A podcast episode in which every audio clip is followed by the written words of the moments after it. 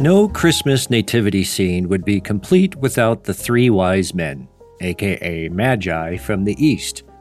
Or were they three kings of Orient? You know, Gaspar, Melchior, and Balthazar? According to a medieval Irish description, the first is said to have been an old man with white hair and a long beard. The second, beardless and ruddy complexioned. The third, black-skinned and heavily bearded. But were there really three Magi? Were they even kings? According to the New Testament, the answer is either no or unclear. The Christmas nativity story we know comes from the combination of two Gospels, Matthew and Luke. Only the Gospel of Matthew mentions the Magi, and the writer does not say how many Magi there were. So, who were they, really? Many scholars say that they were likely priests of an offshoot of the Persian religion Zoroastrianism. The Magi were known for their knowledge of astrology, interpreting dreams, and mathematics. And Persia, specifically the Parthian Empire, was to the east of Israel. In other words, Gentile, not Jewish. Why would the author of the most Jewish gospel in the New Testament include these Gentile Magi in the birth story of his Messiah? While the author was the most Judaism-affirming of the gospel writers, he was also pretty hostile about the followers of traditional Judaism. The Jewish Christian sect he evangelized openly included Gentiles, and because of this, his contemporary Jews dismissed the sect of even being Jewish. Maybe he included the Magi as a rebuke to show that even the Persians would follow the new Messiah. We hear from the story that the Magi came bearing gifts of gold, frankincense, and myrrh. Maybe these Magi, these Zoroastrians, also came bearing theological and astrological insights for the budding Christian sect. Welcome to the ancient origins of the devil, Zoroastrianism, the first devil. This is the devil you don't know.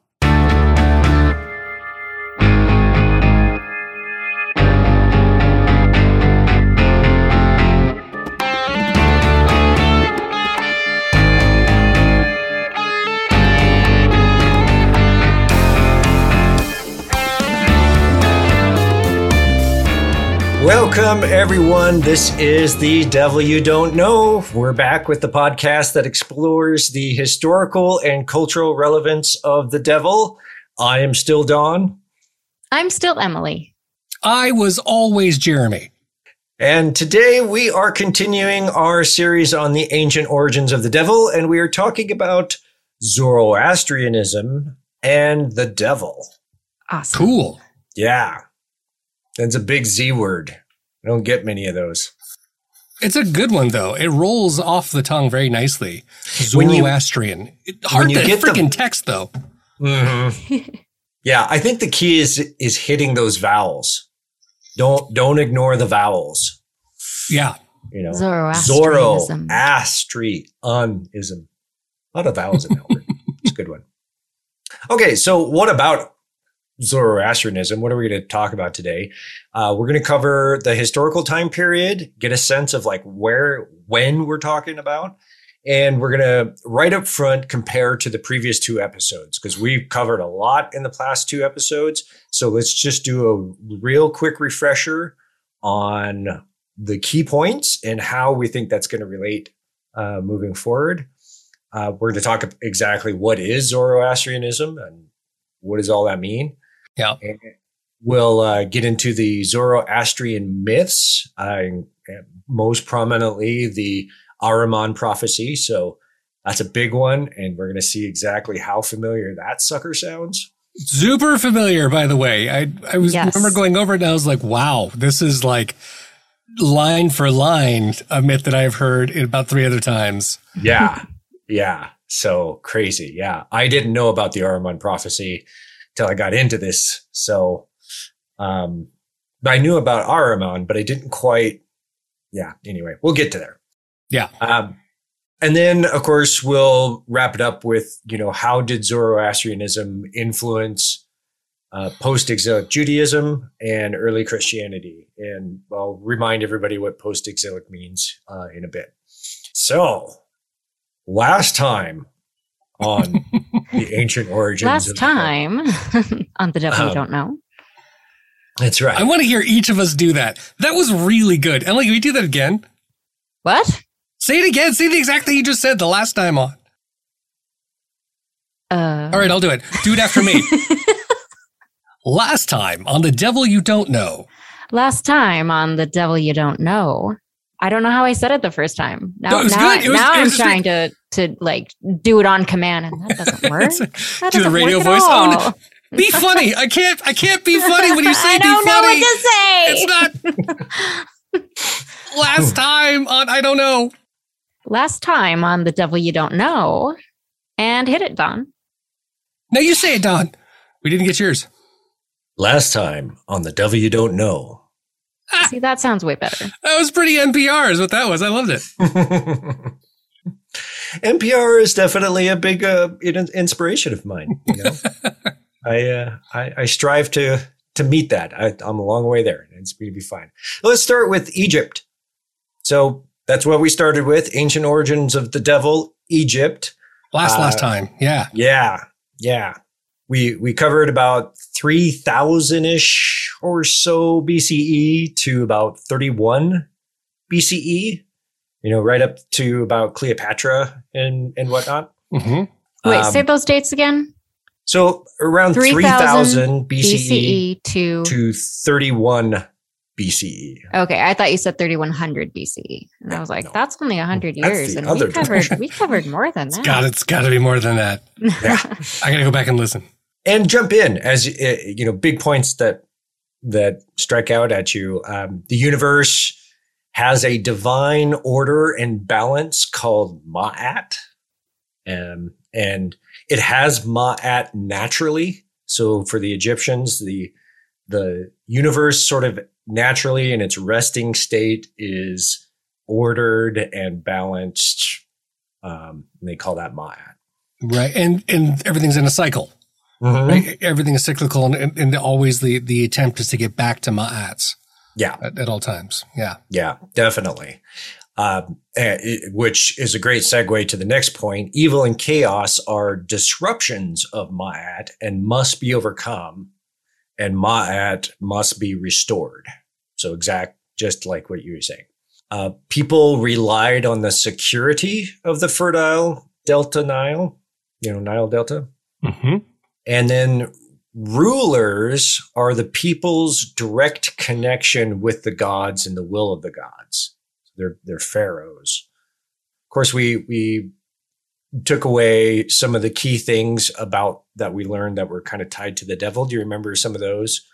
Like the color? I was just thinking about that. Like the color of the red that comes up. There wasn't the distinct, you know, good side versus dark side or you know, creator of all versus enemy of all. That wasn't a part of it necessarily, but there was the brothers, and then the fire, the element, and even the underworld kind of aspect showing up in that. Wait, I'm not getting that confused with Mesopotamian, am I? No, that's right. I have a neat chart. There are so many similarities between the two, though. So right, yes. That's why I don't want to like mix them up. You know, someone's going to go back and listen to the episodes and like, Jeremy doesn't know what the hell he's talking about. He's in the wrong place. No, you're good. You're good. Well, let's just move on to Mesopotamia then. So, yeah. I mean, so I'm just trying to hit the high points of the historical context to set up today. So Mesopotamia, we covered most likely predating the Egyptians, right? Right. Mm-hmm. 6,000-ish BCE. Yeah, by a lot, right? It's not just the 100 years before. They're like, no, we were here an entire you before you. Well, I mean, even further than that. I mean, you can go back to like 12,000 BC. Yeah, yeah. Civilization there. I think it's you know, not just Mesopotamia. I mean, it is in that general region. As we'll see with Persia, there is people there as well. I'm sure there were people in Egypt It was just, they were scattered. They weren't organized. They were. Right. I guess when I was talking about 12,000 BCE, I meant like where civilization, where society starts coming together more so than just, oh, I keep hitting my mic. I'm sorry. Rude. More so than just people, like you said, scattered and stuff. Yeah. You know, my wife, Cindy, was saying something about one of the first signs of civilization. I assume it must happen. They must discover this in Mesopotamia well, let me ask you, what do you think was the key sign or the key discovery they found that determined that civilization had begun? I know this answer. Ooh, I don't know this answer. I should. This sounds very Jeopardy question. The key sign that they identified that civilization had begun. That would be, civilization means more than one populace together. So there would have to be I don't know, like pottery, like bowls or pots. No, I for the record, I would not have gotten this. So, Emily, what do you think? It's when people started to care for each other, and yes. It was found in skeletons when they saw that people had like tried to splint a broken leg. Back then, I mean, some injuries, something like a broken leg or something. I mean, that's just left you in the dust. That's a death sentence. Yeah, you know. So when they started trying to care for the people who are not as well off or who are sick or hurt or injured, that's when you saw the start of like civilization of society, people taking care of each other. Yeah. Nice. I think that's cool as hell. Yeah, you know? I do too. Yeah, that's pretty cool. Yep. Okay, so back to Mesopotamia. We covered right up to about 323 BCE, and that is when the Greeks kind of swooped in and took over. So we'll get to them in a bit. The universe in Mesopotamia is like the exact opposite of Egypt. Right? So the universe is chaos. It's uncaring. It's fucking violent as hell. Peace and order has to be fought for and constantly maintained. Brutal place. Right. They also had a fertile ground, so that those lands between the Tigris and the Euphrates rivers were, you know, regularly invaded and with different kingdoms that were established. It was like, oh, who are we serving today? And of course, you know, if you were just among the people, just trying to make a living and you know, live your life, if you were living in a kingdom that was conquered, then you could be dispersed, sold into slavery, exiled from your land, or executed, tortured, whatever, you know. That's right. It was some bad stuff. But what we attributed that, and I may be jumping your notes here, was noticing that exile was so common and was such a possibility, and even just the utterance of other countries coming in had an effect on the way the religion was understood and the way the deities and the counter deities or the devils were kind of taking shape. Yeah, in that there were specifically demons, and there was specifically being dragged away or being vicious and malicious towards people. Mm-hmm. In general, and causing a lot of death and destruction. Those were just decidedly evil and then had to be taken out. Definitely. Yeah. Yeah. The Assyrian Empire was especially brutal and violent, ruled by dominance through fear. They were kind of known as the bullies of the area. They just swoop in and take your lunch money and, you know, your skin. So, yeah. Real violent. Their myths were super gonzo violent, and So when the Jews were in their homeland, they were invaded by Babylon and they were exiled by Babylon. So Babylon came in and kicked them out of their kingdom. And so they were scattered. This is called the diaspora. And so as we'll talk about today, the time period that brought them back, let them come back to their homeland.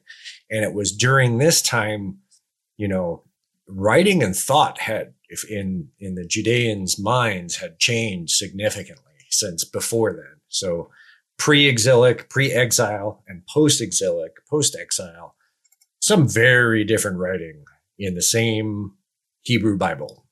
Yeah. So, okay. And then we've got Canaan.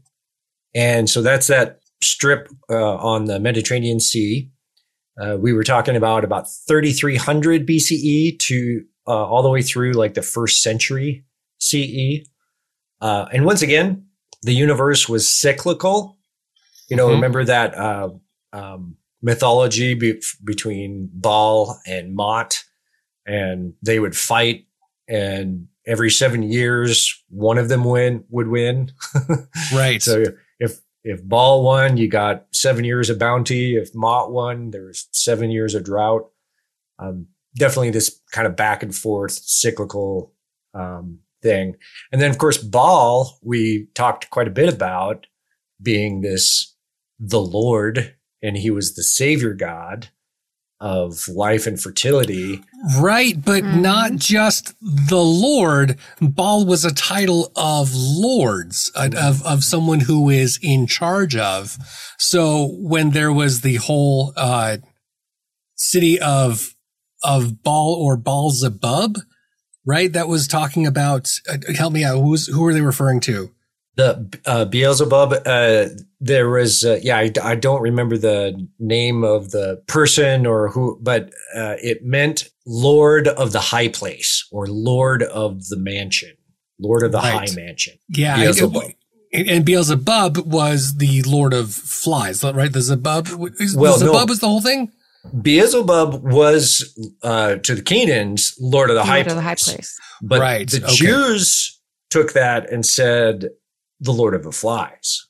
That's right. Lord of Dung. Oh, that's so good. Yeah. We get some pretty significant commentary of their situation. So. Solid shade. Yeah. All right. So I can't do this in an audio format. I can't show you this really nice table, but I'll go through it real quick. It's a comparison. I'll post this on show notes on the website. Between Egypt, Mesopotamia, and Canaan. And we're going to look at what the afterlife was, whether or not the gods cared about humanity, and what was their conflict resolution like. So for Egypt, do they have an afterlife? Yes, it was a promise through mummification to be able to enter the land of the dead, right? Right. Yes. And so the whole Osiris and Horus kind of set that up. In Mesopotamia, was there an afterlife? Do you recall? No. I don't remember. There is. Was there? It wasn't when you're dead, you're dead? It's a realm of the dead. Not too dissimilar to, the realm that Osiris governed over. Not too dissimilar to really the Greeks of Hades. It was its own realm of the dead, but it was not particularly nice place. I mean, you did have the judges and the demons that would oversee your torment if you were particularly bad. So it could be a realm of punishment. Not surprising in Mesopotamia, right? Right. And then Canaan, they didn't really talk about the afterlife in Canaan, but looking it up, they did have a fairly neutral realm of the dead kind of thing. So sort of had this situation of this place of the dead after you die. Did gods care about humanity? Egypt, what do you think? Humanity was made by tears at one point, and I'm going to say they were not really caretakers of them, right? So no, Egypt did not care about humanity. Did I lose again? Emily? There's only one other option. Why are you asking for another answer? Yes. I'm going with yes, they did. No, it's wrong. It's wrong. Oh. You're, Jeremy, you're not too far off, but Ra did care about humanity. You know, because again, Pharaoh was a god, the direct link with the gods, you know, right. So the Pharaoh was there to facilitate the relationship between the people and the gods. And so, yeah, I mean, I wouldn't say that they were, you know, too lovely, but Isis was, you know, supposedly fond of people and that sort of thing. So it wasn't like apathetic or anything, but it wasn't, you know, real closely connection either. So I can see why you said what you did. Sounds like I definitely need to go back and listen to our episode again. Failings test. Oh, I know I do. Mesopotamia. Did the gods care about humanity? No. Distinctly not. Yeah. Like that, I remember that was very much we're on our own and they're fighting for things as it is. Yep.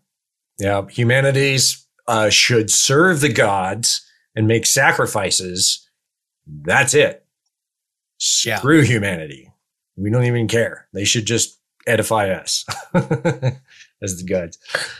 And then Canaan, did the gods care about humanity in Canaan?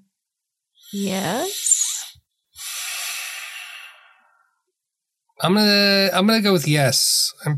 But it was aloof, if I recall. I'm with you on that too. I mean, my yes is a exactly. Maybe? I feel like you're on the same page, guys. I think you retained more than you thought. Okay. I was like, sure. Yeah, they were like they weren't. If I recall, they certainly weren't hostile to, but they weren't like, we're absolutely here to take care of you. One of them was hostile. Yes. Right. Astarte. What was the name? Astarte. I thought you said it was Ashtoreth. Yeah, Ashtoreth. That's the one that I was thinking of. Yeah. Yeah. Yeah. She killed the fuck out of humanity. Yes. Until she was like stopped as fast as possible. Yeah. So I mean, Baal was the Lord. Everybody revered the Lord. He was the savior god, but that's about as far as we got into it. Yeah. And then conflict resolution, I feel like all three had about the same.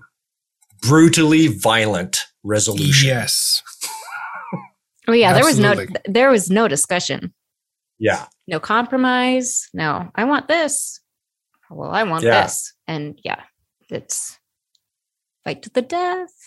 If I win, you lose your skin, literally, or your legs. Okay, so that kind of ends our recap. There's lots of suffering in the world, and it was a hard time. And so it's in the bed of all of this that's happening. So just to the east of Mesopotamia and Canaan was Iran, or as it was kind of known as Persia, back then. So what's happening over there, and who the hell are they? So that's our next situation. So Iran was primarily polytheistic with many similarities to the Vedic religion. And Vedic is the sort of the precursor or the real beginnings of Hinduism. Okay. So early Iran was polytheistic, kind of like Hinduism. And then somewhere in the middle of the second millennium BCE or the 6th century BCE, jury seems to be out on this one, came Zarathustra, the prophet. Okay. Our friend from episode 1. Scholars can't seem to agree on exactly when this guy was around. There's like a 5,000-year spread. It's weird. He was there the whole time. But we do know that his teachings caught some pretty major momentum right around the 6th and 5th centuries BCE. So Zoroastrianism was the state religion of 3 Persian empires. The Achaemenid Empire, which we're about to talk about, The Parthian, was that the largest one? I don't know the answer to that. I thought that was the largest one. Anyway, neither here nor there. But yeah, and they were there for about 550 to 323 or so BCE. So a couple of hundred years. The Parthian Empire, they were there from 247 BCE to 224 CE. So almost 400 years there. And then this the Sasanian Empire was 224 CE to 651 CE. When was Cyrus the Great, who brought the Achaemenid Empire? He's going to be our celebrity today. Oh, sorry, I didn't mean to. I didn't mean to jump the gun. Spoiler alert! You're on the right track. Okay. So let's just jump right into the Achaemenid Empire, shall we? This is the most influential period for Zoroastrianism, and particularly on our concepts for the devil that sort of came out of this. So the Achaemenid Empire began in about 550 BCE by Cyrus the Great, of the movie 300 fame. So go back and watch that if you want. Wait a minute. Cyrus the Great, help me out. I'm thinking of Xerxes. There's Xerxes. Right. And then was he before or after Xerxes? That's who you're talking about, right? That kind of... You know what? I don't know. It's been so long that I've seen it, but all the sources about... They referenced 300, the movie 300, quite a bit, so... I've never seen that 300 movie. What? I haven't. Is it good? It is violent. Really. It is violent is what it is. Well, I would assume it's violent, but like... It's interesting. Does it hold up? It's very stylized. Super graphic novel. It's like the computer... generated images that they like. There's a lot of CGI. They use CGI a lot in there, but it's the whole film has. Do you remember Skyrider? I know exactly which one you're talking about. Right. Gwyneth Paltrow is in it. Yeah. So that was like one of the very first movies that everything was all green screen. This one has the same type of feel to that. I guess that's what I meant. It's out of reality. So everyone that they're interacting, but it's real people. But it looks like it's totally. Yeah. Okay. Yes. Yeah. That's the stylized effect. Yes. Okay. I have not seen that movie. Don, I cut you off, and I need the guy's name again because now all I'm seeing is Xerxes. Do it. Yeah, because I thought that too. And so I don't know if Xerxes is supposed to be Cyrus. I didn't Cyrus the Great, right? That's what he was called? Cyrus the Great. Okay. I mean, I'm gonna take a look at this. He's mentioned in the Bible too, right? Oh, yeah. Well, he might be, yeah. Because the Jews totally love this guy. And I brought him back. Yeah. I'm like, hey, you were exiled. Come on back. Yeah. So Cyrus the Great was actually pretty great. So he led the empire here. They revolted against the Median Empire in 553 BCE, defeating the Medes or the Medes in 550 BCE and establishing their empire.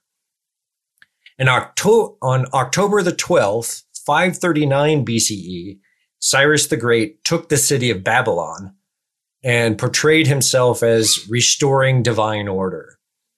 He compared himself to the Assyrian king Ashurbanipal, and the Hebrews really gushed on Cyrus for his conquest of Babylon, referring to him as Yahweh's anointed. Right. That's where that name started coming up. Yeah. Cyrus allowed the Jews to return to their homeland. And Cyrus was kind of an interesting ruler. He really sort of was okay with diversity in his kingdom. Diversity of different peoples, different religions. Okay, I didn't know if you meant different religions specifically or other types. Yeah, okay. He seemed to be pretty cool with the whole thing. Yet he personally was Zoroastrian.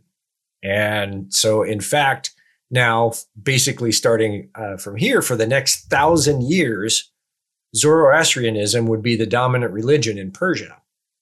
And then for the next couple of centuries, the Jews are under Persian occupation in one form or another until Alexander the Great comes along in 523 and crushes the Achaemenid Empire.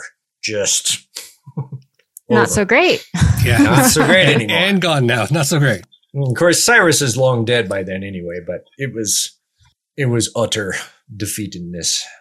Okay, so during that time frame, though, that we're talking about, 550 BCE to about 323 BCE, it's surmised that the Judean religious elite came into contact with Iranian religious officials and began developing new theologies based on some Zoroastrian ideas. That seems a little out of place for the Jews because they were very like personal identity. But I guess, I mean, shit, you got to think about this. They were out in the world with the Assyrians and the Babylonians and this brutal Mesopotamian religion around them. And then Cyrus comes along and says, yeah, stop all that crap. You can go back home and be you. Well, they might be pretty receptive to hear what these guys have to say, you know? For sure. Right. If this one is merciful and benevolent, then what got him that way? Now can we do more of that? So some of the evidence that we see in the Bible, in Isaiah, Job, and Jeremiah, we have a new form of Satan, no longer the lowercase s. We now have the Satan, a recurring character among the divine council and a role similar to a courtroom prosecutor. So still not the agent of evil, but there is one Satan now. Right, but it's specifically an adversary, right? It's the opposite of, okay. Yeah, it's like I say, like a prosecutor or something like that. Someone that's there to accuse you, the accuser. There is, in the Dead Sea Scrolls, the community rule, the God of Israel created spirits of light and darkness and founded every action upon them and created every deed upon their ways. The angel of darkness leads all the children of righteousness astray. All their sins, iniquities, wickedness, and all their unlawful deeds are caused by his dominion. This is new. This is Dead Sea Scrolls stuff, so it's not in the canon, but like it's contemporary of this time. We now have an angel of darkness that they're writing about. Frickin' finally. Just what you always wanted, Jeremy. Yeah. Been going for thousands of years. Where's my angel of darkness? This angel of darkness is a malevolent spirit named Belial, an evil angel who leads an army of other evil angels. Okay. So now we got angels and demons. Yeah. So we got angels and demons, and we've got some new ideas here, and maybe, you know, and I guess the point is, before the exile, none of that was there. Yeah. And after, when they came back, and we're talking like not even 100 years, right? That they were in exile. They come back having had all this polytheism, Mesopotamia, Baal, Canaan. And then, you know, they get to reject all that, call it awfulness, call it the Lord of Dung. And then come back and go, you know, it's pretty freaking evil out there, and our God's not responsible for that. What's going on? Right? Right. Yeah. All right. We'll get back to the Jews. Okay. What is Zoroastrianism? And to really talk about this, we need to talk about our old friend in episodes 1 and 2, Zarathustra, or as the Greeks called him, Zoroaster, hence Zoroastrianism. I get it. I'm following. I see what you did there. Yeah. A lot of information out there that we get from these folks is by Hesiod, who was notorious for being wrong historically. So take that. But we've got some other stuff here. Again, so let's just talk about Zarathustra for a second, just like, who was this guy and what did he do? And again, the difficulty with the timeline in, you know, for him is that there's just so much inconsistency. Dates of birth and death cannot be learned with any degree of certainty because all of the records that we have are basically lost or fragmented. For more information on all that process and whatnot, check out the links in the show notes. It's out there. The truth is out there. The truth is out there in the show notes. Please check. Mm-hmm. Yeah. Like and subscribe. According to Zoroastrian tradition, so according to the Zoroastrians, he flourished 258 years before Alexander the Great conquered Persepolis, which was the capital city of the Persian Achaemenid dynasty at the time, in 330 BCE. That would put him around 588 BCE. Okay. And they say that he was 40 when he converted Vistaspa, thought to be the king of Khorasmia in Central Asia in 588, which puts his birth date around 628 BCE. Some scholars say that he must have been born between 1500 to 1200 BCE. We've got a YouTube link that in the comments that are in the show notes that talks about that. So it's, as we said, it's all over the board. Jeffrey Burton or Russell, however, seems to go with the traditional dates. And just a reminder, he is the author of the book, The Devil, Perceptions of Evil in Antiquity to Primitive Christianity. Once again, link in the show notes. And we've been using that book quite a bit for the basis of this podcast, in this part of the podcast. He seems to go with the traditional dates because they seem to line up with the timeline of the aforementioned Achaemenid dynasty. So, you know, just kind of fits. So mm-hmm. Who is this dude? Zarathustra was an Iranian religious reformer and prophet who introduced dualism, if you'll recall from episodes 1 and 2. We'll get into more about dualism in a second, but this was a brand new thing. Again, real simply, right. There was two principles. Now there good is a principle of good and a principle of evil. Sources say he was probably a priest and started training for the priesthood around the age of 7 and became a priest at 15. He left his parents at age 20 and traveled, and by the age of 30, he received a vision from Ahura Mazda, who appointed him to preach the truth. And Ahura Mazda turns out to be the god of light and truth. And while the civil and religious authorities of the time apparently opposed his teachings, Zarathustra didn't try to overthrow any particular belief in the older Iranian religion, which was polytheistic. He did, though, place Ahura Mazda at the center of the kingdom of justice that promised immortality and bliss. And so he's considered the founder of the Zoroastrian religion and bringing this sort of new god and new paradigm to put all these other gods into frame. He taught about the individual judgment, heaven and hell, the resurrection of the body, a last judgment, and an everlasting life for the reunited soul and body, among other things. It is believed that the Abrahamic religions borrowed these concepts, but probably lost the context of the original teachings, which is what you do. As you know, I like that. I'm going to incorporate that to my context. # Christianity. Right. Kind of an interesting guy. To me, sounded a lot of parallels to me to what we heard from Yasmin Bendas about the Prophet Muhammad. Don't you think? You know, he was a priest. He, he would go and pray, and that's a good point. Things weren't quiet. You know, the religious climate wasn't exactly to, you know, something was rubbing him wrong. Obviously, he gets a vision from this holy being, and gives him very clear inspiration and ideas to carry forth. I don't know. That just sort of like, that's interesting. Yeah.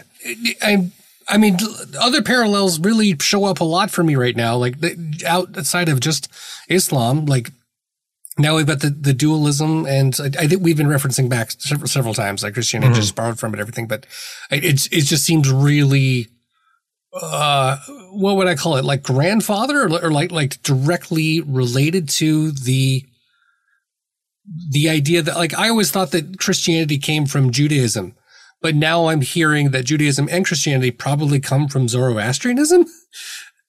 Like there seems to be kind of a lineage that could be. I wouldn't call them come from, influenced and sort of helped.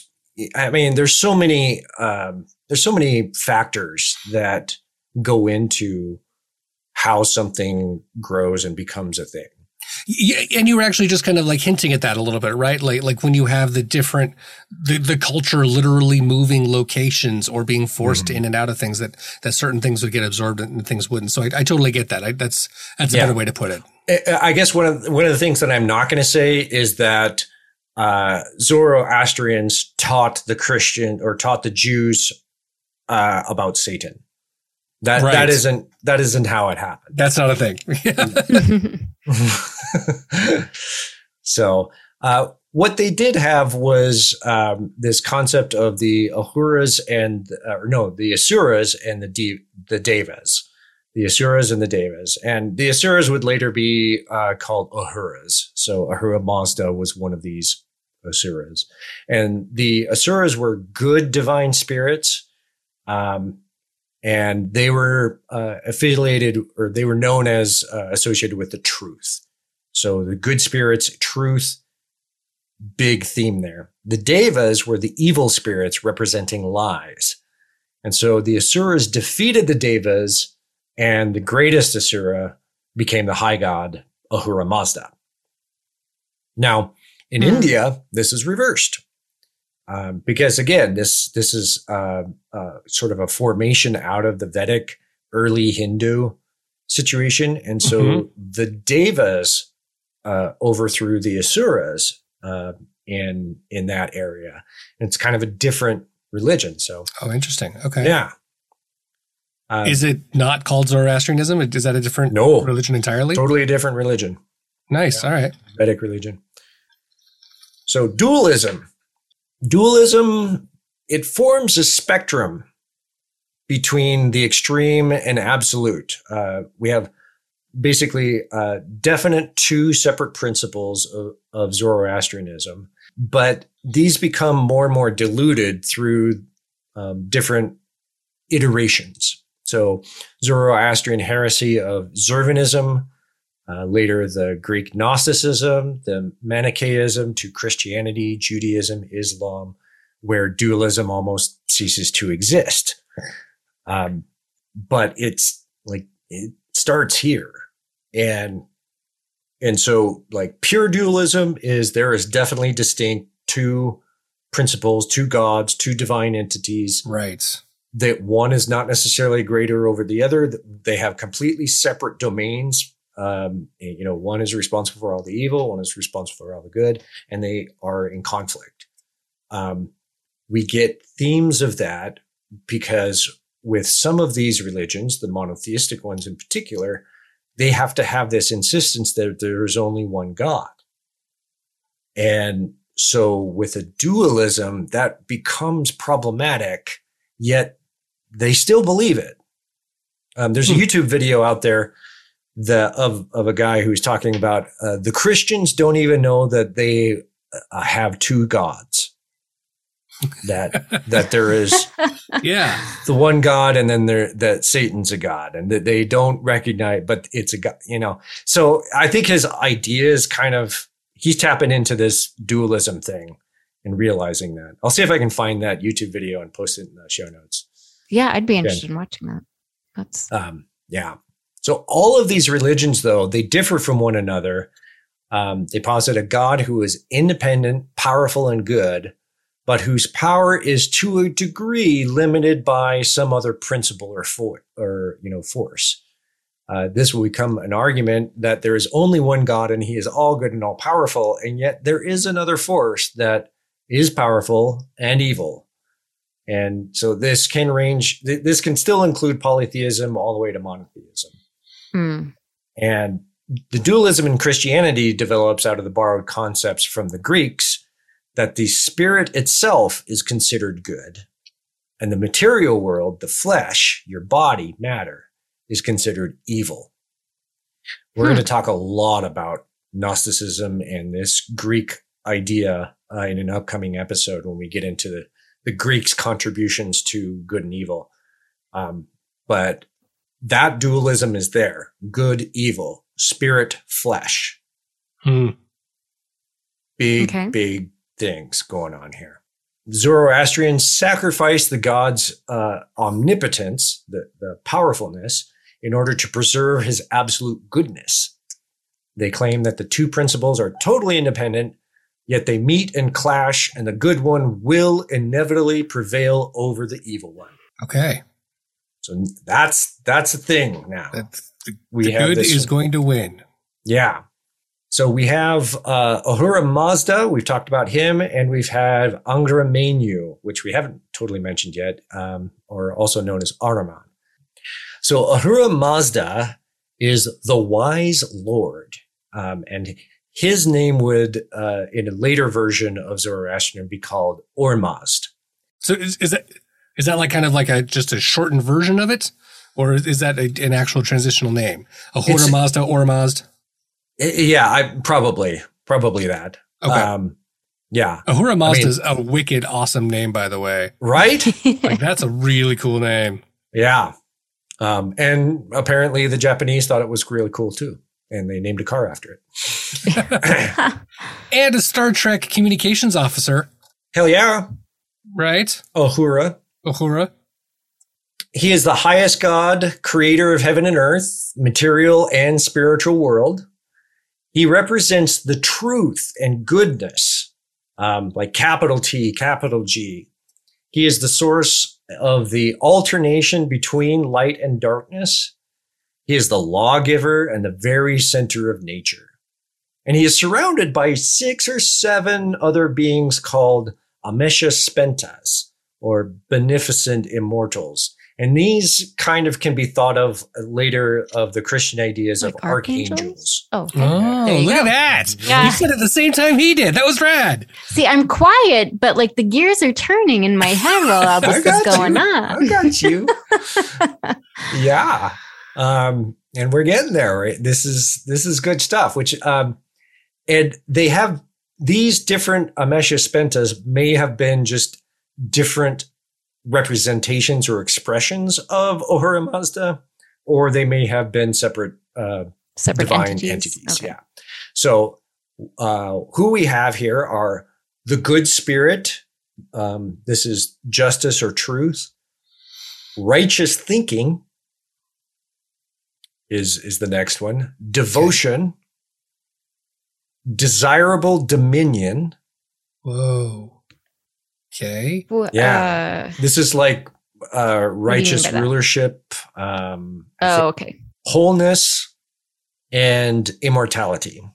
And the gods and humanity are bound by the same ethical principles. So that's cool. Oh, that's really cool. So humanity and the gods have the same laws. Yeah. And they're governed by this notion that truth is good. Yeah. And so, like I say, he's later known as Ormazd. Angra Mainyu, or Ahriman, he is the opponent of Ahura Mazda. He is the destructive spirit that embodies the principles of evil, and his followers who have freely chosen him, they're also evil. This is rooted in Zoroastrian cosmology, which we will get into very shortly. Sweet. Zarathustra perceived Angra Mainyu as the personification of the lie, which was the essence of evil. Sure. So, if truth is the ultimate good, then the ultimate evil would be It's lie. Interesting to me that Deceit, that is the source now between good and evil is truth and lies. Mm-hmm. Yeah. That's where I'm just wondering what was going on. I mean, sure, lying has always been bad, but there had to be some kind of like, wait a minute, lying is the worst. Yeah. the ultimate sign of evil in all its forms.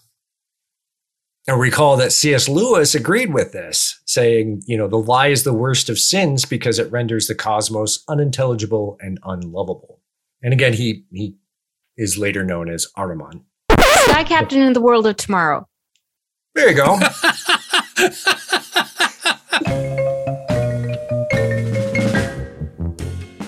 Got it. Best interruption ever. Got it. Sorry. Like I said, you guys, I might be a little quiet here, but the gears are turning. Lots of things are happening at once up in this brain. But yes, there we go. Apologies. Yeah. Apologies, carry on. That was bothering me. I was like, I know this movie. Okay. That's great. Wasn't Angelina Jolie in that one? Yes. Yes.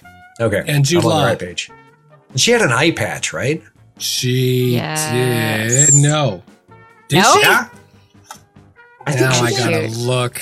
Wasn't Gwyneth Paltrow in it too?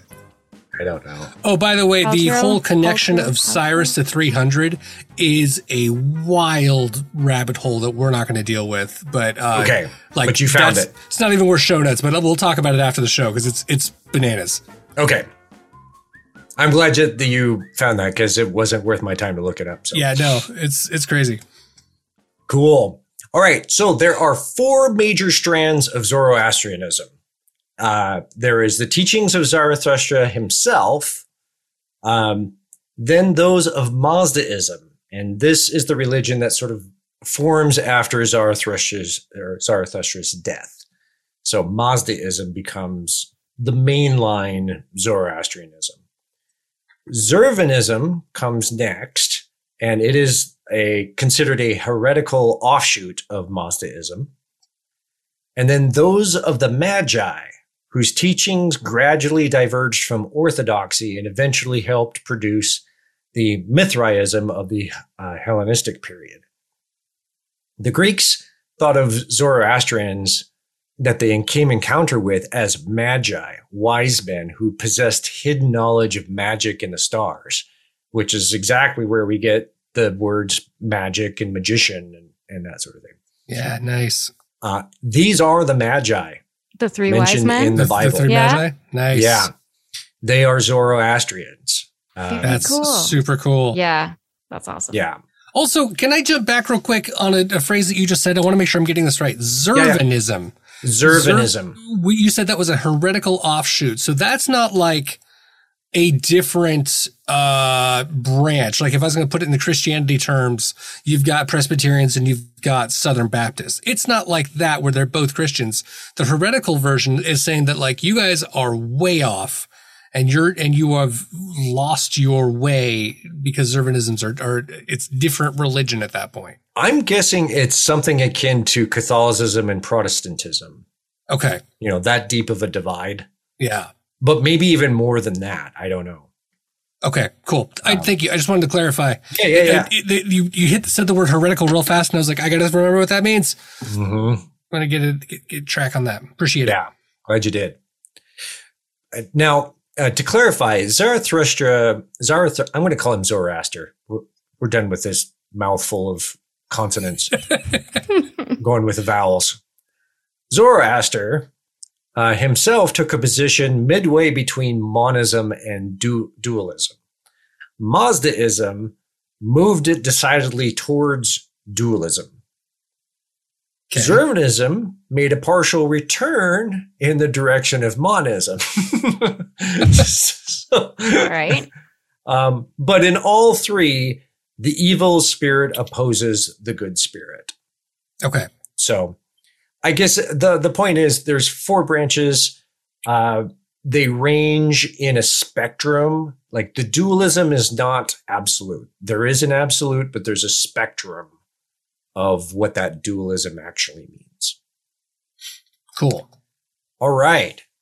Well, let's get into some of the myths, like what is the Ahriman prophecy? What is, or Angra Mainyu, I should say. Emily, you want to start us off with the Mazda? I got this. Yeah. As soon as my screen opens, I got this. Shit.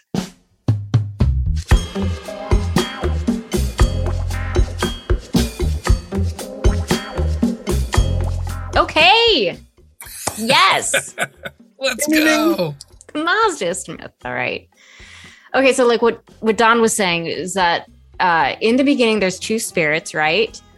Ormazd, or Ahura Mazda, and Ahriman, the Angra Mainyu. And they are separated by this big void. So you got Angra Mainyu over here, and you got Ahura Mazda over here.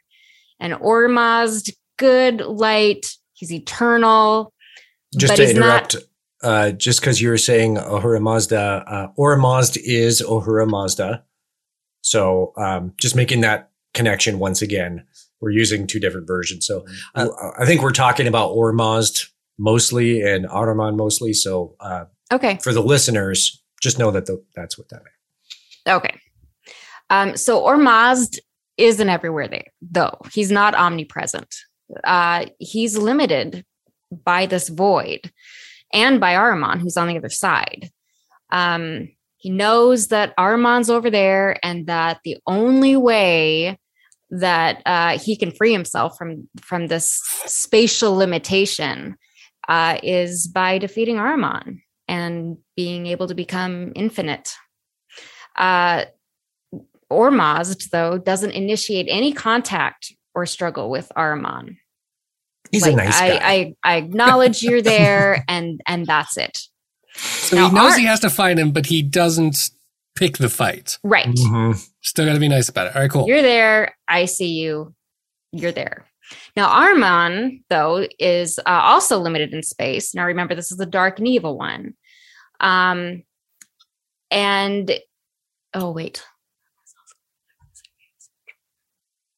you got it. So, sorry about that.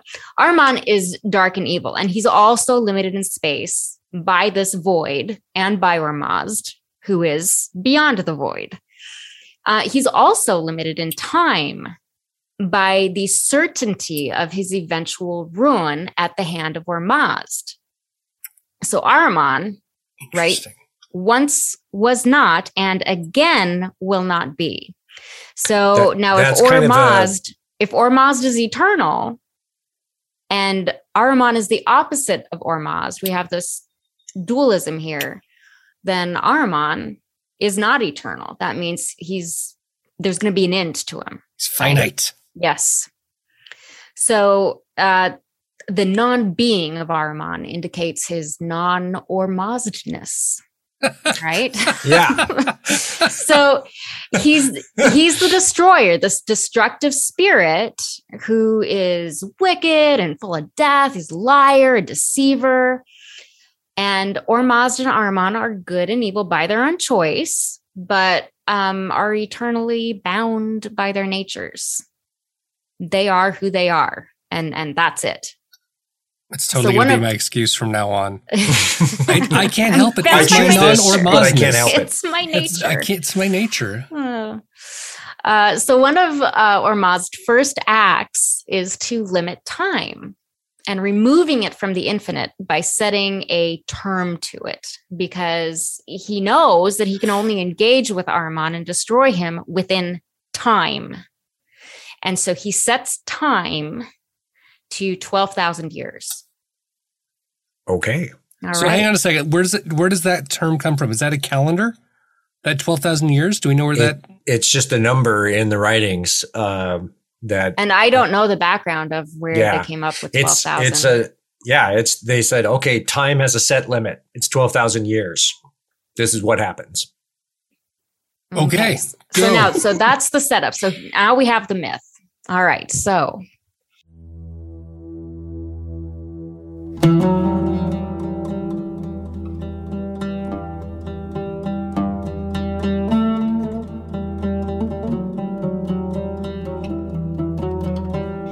In the beginning, Ormazd knows Ahriman exists, but Ahriman, in his dark ignorance on the other side of the void, has no idea Ormazd exists. Now, in the first 3,000 years, Ahriman looks across the void and sees a point of light. And having seen it, he super wants it. He covets it. lusts for it and wants to possess it. Does that sound familiar? Is anybody getting Lord of the Rings vibes here? My precious. My precious. I that was the worst impression I've ever done in my life. That was bad. Just because someone cut that out. That was not even a Smeagol. That wasn't even close to it. I got to start over. I'm going to mute and come back to that. Fair. Right now. Oh, sorry. I was practicing. Yeah. No, you keep going. You're fine. Okay. So Ormazd now creates all the good things, and Ahriman creates all the evil things. Think like scorpions and toads. So they're evil, clearly. They're clearly evil. So what would Ormazd do? I heard something about like puppies and otters and hedgehogs. Oh, right. The cute things. Hedgehogs are called spiky dogs. Spiky dogs. That's right. And the water dogs, the otters, of course. Mm-hmm. We saw a video earlier that mentioned hedgehogs and otters as being associated with Ormazd. So in case you listeners are wondering, what the hell are they talking about? That's that. All cute and lovable things are good and therefore Ormazd. Yes. Yeah. Don will link that. So, all right. So anyway, with his weapons of darkness, desire, particularly strong sexual desire, and disorder, Ahriman attacks Ormazd's creations due to his envy and lust for what Ahriman has. So with his strong sexual desire, he attacks Ormazd's creation.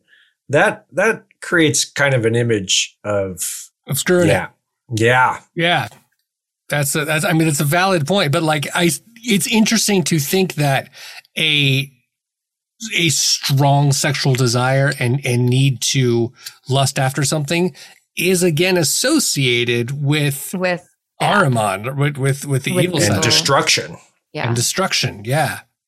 Hmm. So Ormazd, although he knows that he has to destroy Ahriman, he attempts to avert the struggle because, he's the good guy. And in the spirit of love and mercy, he goes and offers Ahriman peace if Ahriman would praise the good creation. Now, does anyone else think this sounds kind of like Satan tempting Jesus in the wilderness? Anyone? I think that's kind of interesting. Because in the Bible, in the Gospels, this is Satan is saying, if you would just worship me, I would free you. Bow down to my kingdoms. I would give you everything. And Ormazd is, the good guy, is actually kind of saying to Ahriman, hey, everything's all golden if you just, praise what I did. Yeah, but Ahriman thinks this is a total weak-ass gesture and refuses the offer, so. Cool, yeah. Yes, Ahriman reminds me of Satan and Jesus now. Yeah, and the tempter. Ahriman is metal. He's got this. So then Ormazd shows him what his inevitable fate's going to be. And Ahriman is horrified by the terrible revelation of his... unavoidable ruin, and falls into the outer darkness where he, like you do, passes out for 3,000 years. That is a serious feint. So dramatic. My God. So after that, Ahriman wakes up and he is pissed, and he engages in war with Ormazd for the next 3,000 years.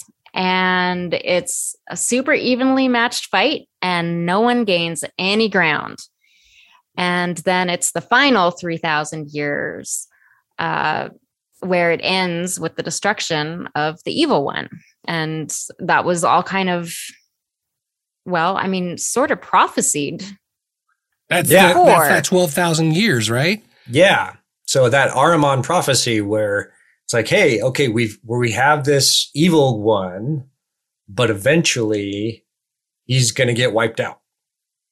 So the, you know, yeah, the it's inevitable. This is how it is going to end. So, and then, yeah, that's. Yeah. Crazy. So what ideas, what Christian ideas can you identify that are eerily similar to everything we just heard? Well, there was the story of the temptation in the wilderness, right? So we saw that one.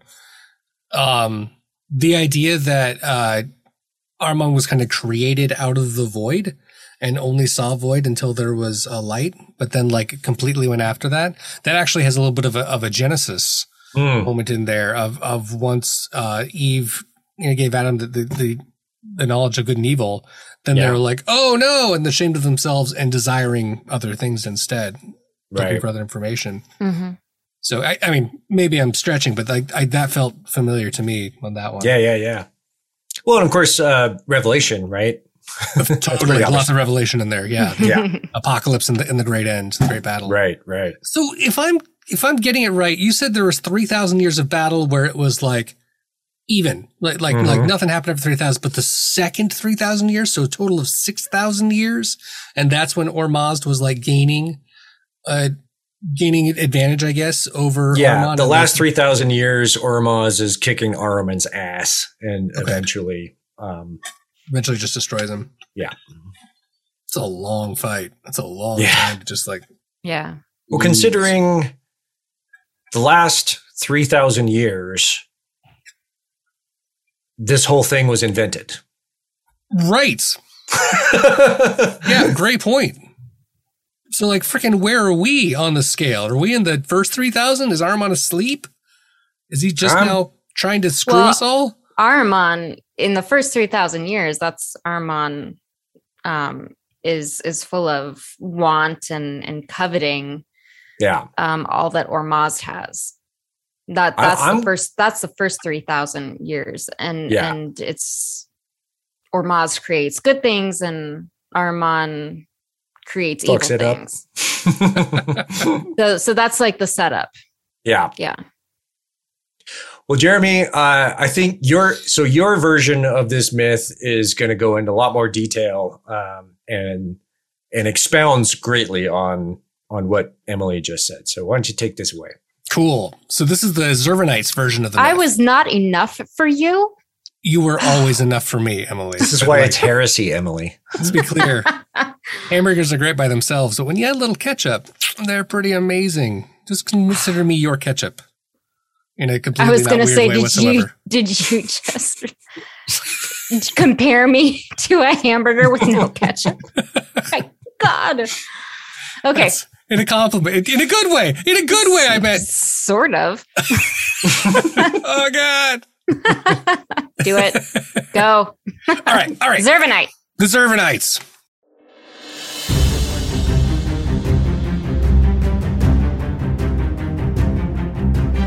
So there is one principle, Zervan, the one god that is all-encompassing. Zervan is both good and evil, the male and the female, the light and the darkness, order and disorder, bliss and misery. Zervan, being all eternal, lives by himself and gets lonely. He wants a son. For 1,000 years, he sacrifices, which I guess means he uses his creative powers unsuccessfully. So he doubts his creative powers. Like every artist in the entire planet doubts their creative powers. Oh my God. That's so real. I didn't want to be that real. It's crap. More crap. It's more crap. Why do people even pay me for this garbage? Yeah, absolutely. Good Lord. All right. So getting off of myself. Yeah. At the end of 1,000 years, his wife. So what now? We thought he was alone. So this is the female side of him, right? Because he's both male and female. He's androgynous. So his wife then gives birth, which means he gives birth to two sons.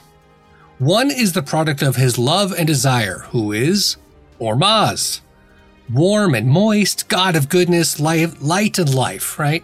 So that means the other result is the moment of his doubt, Ahriman, cold and dry, lord of darkness and evil.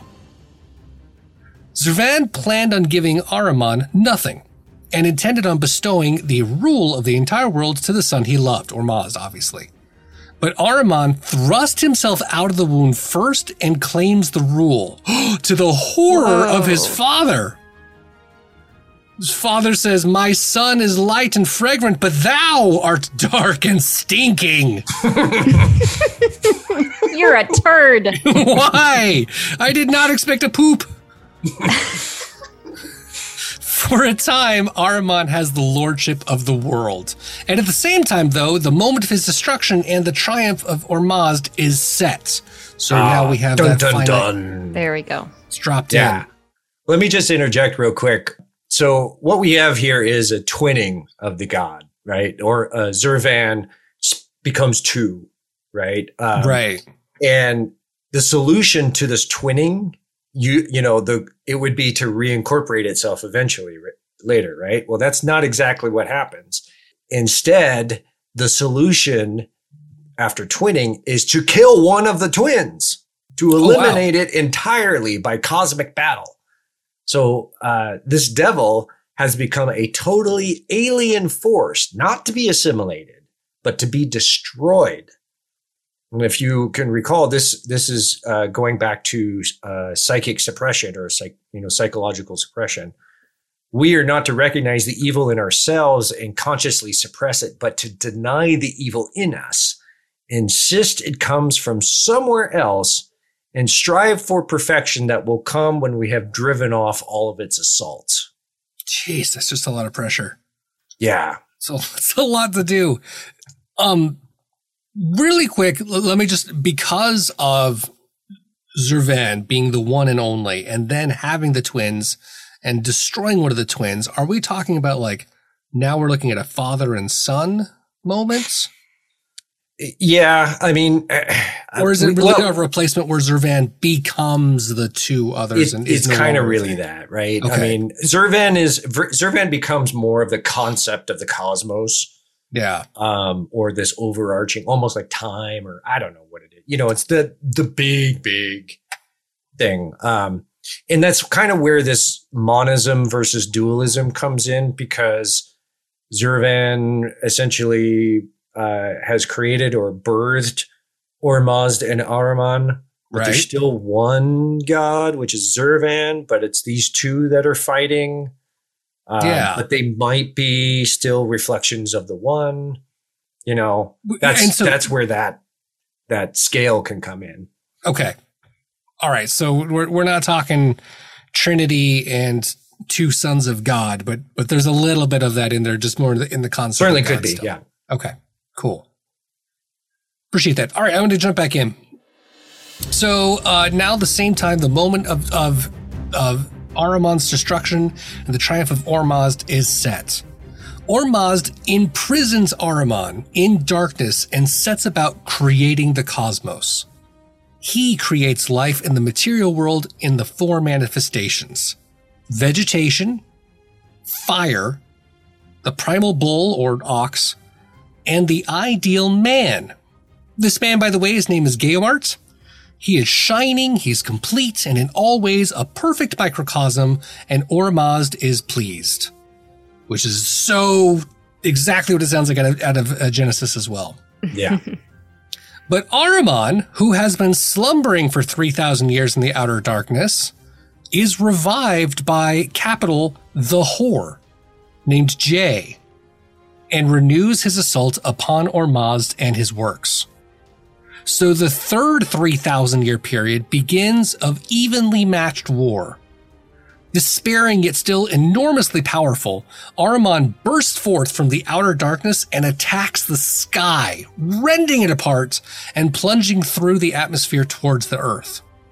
Upon reaching the earth, he tunnels a vast hole through it, and emerging on the other side, he enters the primal waters under the earth. He has now introduced violence and disorder into the cosmos and causes darkness to fall. Ahriman creates all of the loathsome things. Think of whatever you hate. What is the gross thing? Scorpions, vipers, toads, ugliness, destructive forces, storms, drought, disease, death, turds for kids, warts, right? male pattern baldness, all of it. It's just all created by Ahriman. Yeah. He creates all of the demons and destroys life, killing the fire, the plants, the primal ox, and shiny Gayomart. And he is now well pleased. Ooh. Ahriman now intends on returning to the outer darkness to gloat, but Ormazd creates the souls of men yet to be born. They freely choose Ormazd and help him against the ancient foe, binding Ahriman within the cosmos and within time, preventing his escape. Once again, we have that free will, you know, people choosing good. Yeah. Choosing the side, you know. And really setting themselves with a foe and a hero. Absolutely. Mm-hmm. Ormazd now has time to repair the damage and, in the end, vanquish and destroy the destructive one, Ahriman. Ormazd introduces the resurrection. The corpse of the great ox fertilizes the sterile land. Rain wets the dry earth, and plants grow and green the world again.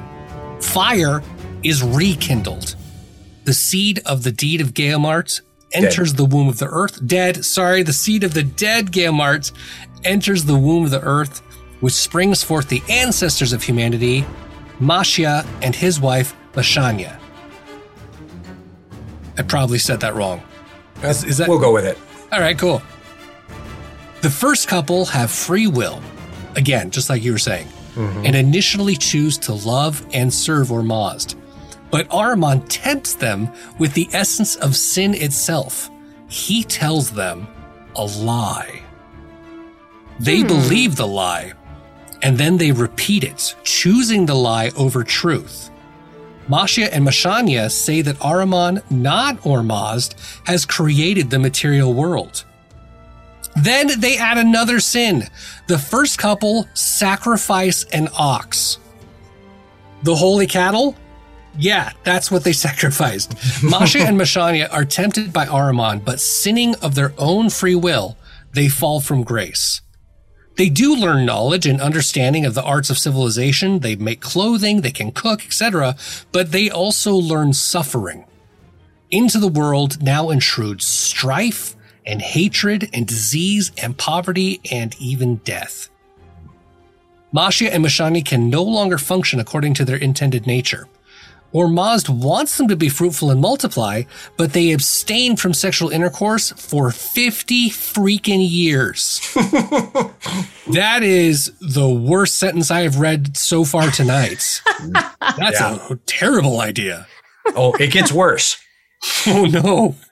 When they do finally come together, they birth twins. Oh, and then eat them. Oh, my God. Yeah. Ormazd then causes the couple to be fertile again. More children are born, and their parents have tamed their ferocious urges and survive to become the ancestors of the human race. Human nature is henceforth threefold at this point. It is demonic as well as animalistic and divine. Yet the sin of Mashya and Mashanya bind us to sin. Even though that happens, we still retain our free will. The original sin of our first parents did warp the conditions of our lives, but it did not bend our will towards Ahriman. If we live lives of moderation and respect for the God, we do the God's will. And after obligation to always fight the lie, moderation is the chief duty of humanity. Yeah, that last one is really a summary of the first three that you just said. Yeah, that's what it sounds like. Yeah, so fighting the lie is definitely the first order of business in Zoroastrianism. And then second to that is, you know, everything in moderation. So, yeah. Wow. Yeah, that's an intense one. There's a lot that goes into that, but like kids. Holy smoke, right? Come on. But like they're already into the like buying into the lie. So like there's a whole level of the like they have been lost. Like I totally see that happening. And even when they like when they freaking have sex finally and have kids, they're still in almost this animalistic mindset of the so far from good and far from understanding what Ormazd wants. Yeah. It's interesting that they're able to turn it around though. And that Ormazd keeps at them, keeps making them fertile, keeps trying to, you know, give them the opportunity to redeem themselves. But man, does that obviously sound like the snake in the garden, right? Oh yeah. Huge. That's almost line for line there. Yeah. Super direct. I love that the idea of the souls of men who are yet to be born was that creation. Mm-hmm. And like, that was like a line that like, oh, that sets up the power of the soul. Yeah. Right? Like there's been the stories of conflict of the devil is trying to steal souls and heaven's trying to retain as many as possible. And there's all sorts of lore or, you know, fantasy stories about what that could mean and why souls are so important. But the idea that the freedom of souls could be the tipping point of the battle of all of humanity or all of creation, that's kind of cool. I also kind of wonder how much of that comes from reincarnation ideas out of, you know, early Hinduism. Oh, yeah. For sure, because that's the continuation of the soul, right? Into just a different physical body. Right. Yeah. Wow. All right. Well, there's a couple more things and then we'll wrap it up. Sounds good. Demons could change form and Ahriman could take on the appearance of a lion, a snake, lizard, or even a handsome youth. Some or Zoroastrian theologians argued that Ahriman did not have a physical body, since matter is the creation of the good God. That's interesting. But he could adopt the form he saw fit as a disguise. So he could look like whatever, but didn't actually have a form. Kind of reminds me of the LDS episode of Satan a little bit. Oh, you know, right. Oh yeah. Where he didn't have a body, but he could appear as anyone. Some demons were associated primarily with the female. The female principle is ambivalent, meaning it can go either way, but it unfortunately often appears in the negative rather than the positive. So are you shocked? I'm not shocked. No. One myth presents Jay as the mistress of Ahriman, and having had intercourse with the Prince of Darkness, she then pollutes Gayomart. The woman, the vile seducer, is more prominent in Zoroastrianism than woman, the fostering mother. So misogyny of religion is super old. Super strong here. Yeah, absolutely. Ahriman is always masculine, and of course, so is Ormazd. So there you go. The Mazda's afterlife, the Zoroastrian afterlife, you know, as we kind of think about the personal and then the cosmic, we do have these two forms. So the personal, so this is what happens to you after you die. Upon death, the soul proceeds to the Shivnat Bridge, where it is judged by the three just but terrible judges, Mir, Shrosh, and Rashnu. The soul's good deeds are weighted against the bad, while demons crowd around seeking to tip the balance against the soul. Oh, wow. After the judges make their ruling, the soul is allowed to continue onto the bridge. If his good deeds outweighed the bad, he is met by a beautiful maiden personifying the goodness of his soul, who leads him across the bridge to paradise. If his bad deeds outweighed the good, the bridge turns, presenting a razor-sharp edge, and he topples uncontrollably into the abyss where the demons carry him off to hell. When you mentioned the bridge, I was remembering Yasmin, and the bridge is thin as a hair. That you mean this clip right here? Things that I remember, a story that I remember growing up was that there will be, as part of the sorting, there will be like a bridge you have to cross, and this bridge is going to be thinner than a hair. Ooh. And if you had faith and did good deeds, you would be able to cross this bridge. And if you didn't, you would fall. And you'd fall into hell, I think.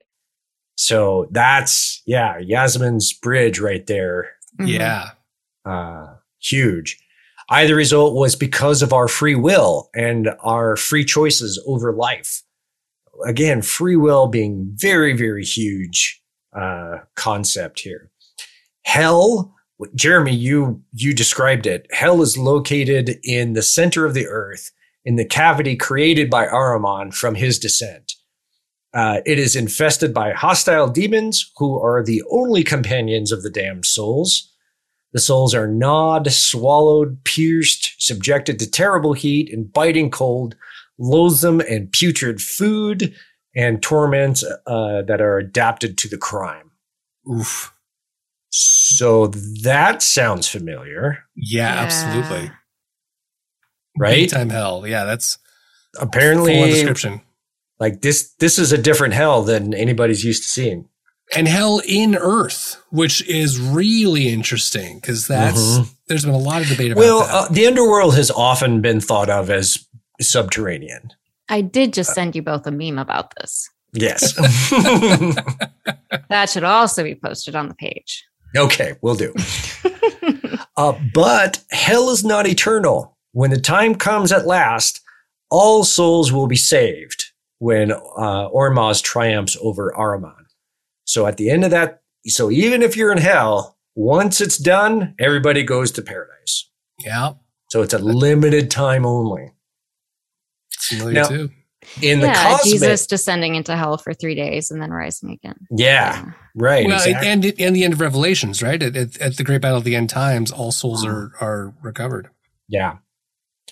So now the cosmic, after 3,000 years of warfare, Ormazd presses Ahriman on every side, causing the forces of evil to turn on themselves because they see their impending doom. Sorry. Jeremy, you're noisy. I didn't know. Zervanites held that when evil turned against evil, the demon Az devours Ahriman, and then Ormazd destroys Az, eliminating all traces of evil. The cosmos is restored without any evil, and all are admitted to eternal bliss, including the previously damned souls. So, thus, the principle of evil has an end, and in that end, all hopes, both for the cosmic and the individual, will be fulfilled. There you go. Yeah. I mean, come on. That great end time. Clearly, like this, this is the here, and then Christianity and Judaism are going along. You know, they're forming out of this parallel time period, right? Yeah. Seems pretty influential to me. Yeah, I totally agree.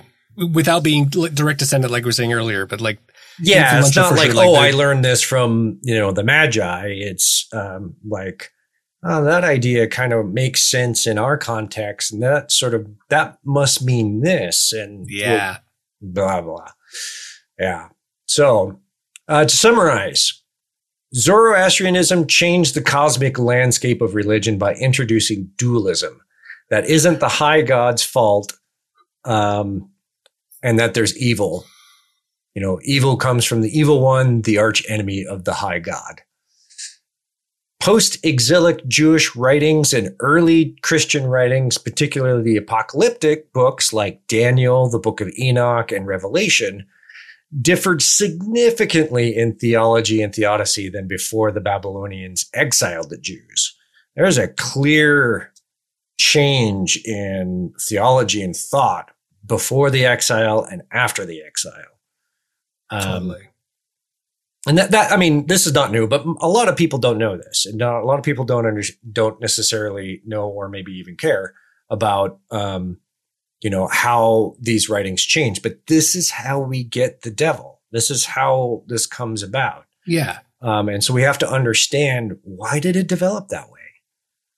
And we're starting to get that picture now. So there's now we have a being of ultimate evil and darkness. We have the first devil. He is the enemy of the God and of humanity. And he wants humanity to go against the high God. Evil and good are free will choices, and the high god is not responsible for the evil in the world. And in fact, he wars against it.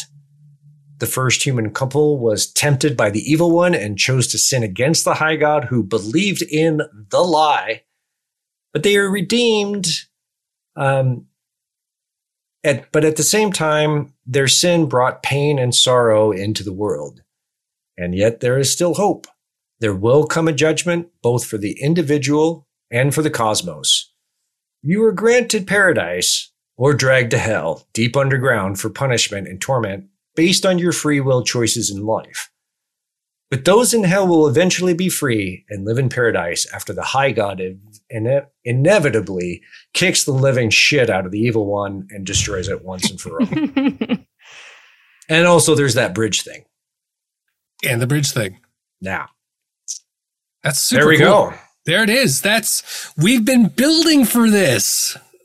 Yeah. Like getting into the first freaking devil figure. We got it. Ahriman. This is great. I'm excited to finally, it is so clear to me. It's so clear now that these familiar stories,